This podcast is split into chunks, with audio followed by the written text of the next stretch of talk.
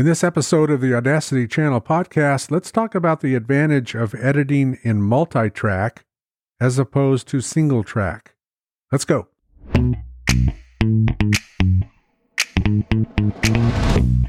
Hey, friends, Mike Adams here with the Audacity Channel podcast. I always edit in multi track.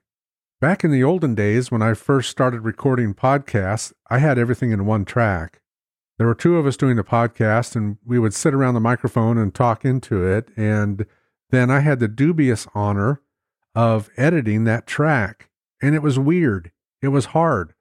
It was hard because all of the anomalies that were in the audio, all these weird artifacts kept popping up because two of us were recording in the same microphone not that that can't be done, and not that you should avoid doing that.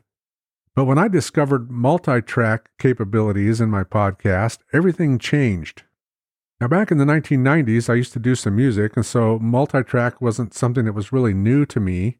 But as my podcasting equipment evolved, I got a hold of the Zoom H6 recorder and I was able to record six different tracks at one time. And that made a difference. And I remember at least two podcast episodes where I did have six different people speaking. So those couple episodes of the podcast were not only multi track, but there were six tracks, six individual tracks of speakers involved, in addition to a music track and the intro outro tracks. So that was quite a project. It took me a while. But it's things like that that got me hooked on multi track editing when doing a podcast. My wife and I did a podcast together for several years, and it was always multi track. And the advantages of that are numerous. Number one, if one of us made some kind of a weird noise while the other one was speaking, then I could edit out that weird noise in that track without interrupting what was being said in the other track. In my opinion, multi track podcasts are much better in quality than a single track podcast could ever be. So my goal was always to get to that multi-track capability within my podcasts. And when I bought the Zoom H6 recorder, that became a reality. So now everything that I record is in multi-track. This is another reason why I don't record directly into my computer, but I record into my Zoom H6 recorder, and each microphone input has its own track. And then when I import those tracks into Audacity, they're synced there, and I do all of my post production content editing in Audacity on the already recorded tracks. And the audio quality is better. And quite honestly, even though it can take a little bit more time in editing, it's worth it to me because I have a lot more control over what I'm editing in the tracks. So, a typical podcast that I do always has multi tracks. This podcast has multi tracks. Even though I'm the only one speaking in it, you know, I have that funky bass guitar near the beginning, and then I have it again as an outro. I usually have a little intro blurb of myself before the funky bass guitar, and then I have the funky bass guitar, and then we have the main body of the podcast, and then at the outro, another funky little bass guitar thing. That's how my podcast looks today, or how this podcast looks today, but I still do it in multi track. I want that little funky bass guitar in its own track because I've done some stuff to it. I've tweaked it a little bit. I've given it a little bit more tonal quality the way that I want it. And the effects that I put on that track are different than the effects that I put on the voice tracks. So I use multi track editing even when I'm doing a podcast by myself. And then another advantage of that is that when I use multi track editing, I can turn on sync lock tracks within Audacity and it keeps everything synced together. So that while I'm editing and I'm removing a piece of one track or I'm deleting part of a track, it's moving the other music track up with it and it's keeping it in sync so that that end music piece is always at the end, regardless of how much editing or how much deletion I'm doing in my own voice track. So I always use multi track. I always use multi track and I always use sync lock tracks when I'm editing in multi track mode. I have another podcast that's active that I'm doing as well. And in that track, I have not only a music track, but I have someone doing a separate intro of the track for me. I have someone announcing the name of the show at the beginning, and I have someone doing an outro track for me. In addition to that, I have music at both the intro and the outro. So I'm using sync lock tracks all over that thing. And in order to keep groups of tracks together that I want kept together but maybe separate from the other tracks, I insert a label track. And that label track acts as a way to group groups of sync lock tracks if that makes sense. So I guess the bottom line is I am spoiled with multi track editing, and I always use multi track editing. Now, admittedly, it can be a little challenging and a little hard to record in Audacity and multi track, depending on the kind of interface that you're using, I suppose. This is why, again, I use my Zoom H6 recorder when I'm recording. It's what I'm recording into right now.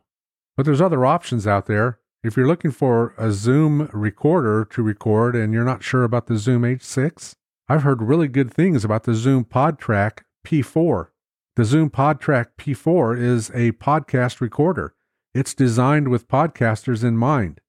Now, I don't have that. I don't own it, but it looks really good. I guess one drawback to it, or maybe it's not a drawback, but it only records, my understanding is anyway, it only records in 16 bit depth. In other words, you can't do 24 bit depth on it. You can't do 32 bit float, which, you know, why would you do 32 bit float anyway, I guess, unless you're going to be screaming and things are going to get really loud. But I do like my ability to record in 24 bit bit depth. I think it adds some quality to the audio. But at the same time, I really like Zoom products. I'm not associated with Zoom in any way. I just like good products when I see them, and I don't hesitate to recommend them. And I'm assuming that this Zoom P4 or this Zoom PodTrak P4 will be one of those. Again, I've heard good things about it. Not only does it give you the ability to record four tracks simultaneously, but it also has four headphone outputs. So all four people speaking, or three people, or two people, whatever you've got going, can all listen to the audio that's being recorded through their own set of headphones. Now, in the Zoom H6, I've only got one headphone jack, but I do have an externally powered bridge that gives me the ability to have four separate headphones. But again, it's an external piece of hardware external to the Zoom H6. So if that Zoom PodTrak P4 is something that interests you, you can get into it for around $150 US, and I know it's going to be good quality. So I'll have a link to that in the description below, but please be advised that that is an affiliate link. That means that if you buy it using that link, I'll get a few pennies out of the deal. It doesn't affect the price to you at all. It just gives me a very, very small slice of the pie, I guess you could say. And while we're talking about Zoom, the Zoom H8 recorder is actually a 12 track recorder. Man, you know, it's for the serious podcaster who wants to do multi track podcasting, I guess. I don't know that I even have 12 friends. But if I did and they all wanted to podcast with me, I could get that Zoom H8 12 track recorder. It's a little bit pricey though. It's going to set you back somewhere in the neighborhood of $350 to $400 US for the serious multi track podcaster. And again, I'm not associated with Zoom. I've never met anybody there. I've never talked with anybody there, but I just enjoy their products. So the advantages of multi track recording are many. Audio cleanup is easier to do. It may take longer, but it's easier to do. You can get better audio out of what you're doing. Each track can have its own effects on it, separate from the other tracks. Because let's face it, if you put an effect on one track, it might sound good for one person speaking, but when the next person starts to speak, it can sound pretty bad. And if you've got music and voice on the same track, then you're up against even more of an obstacle.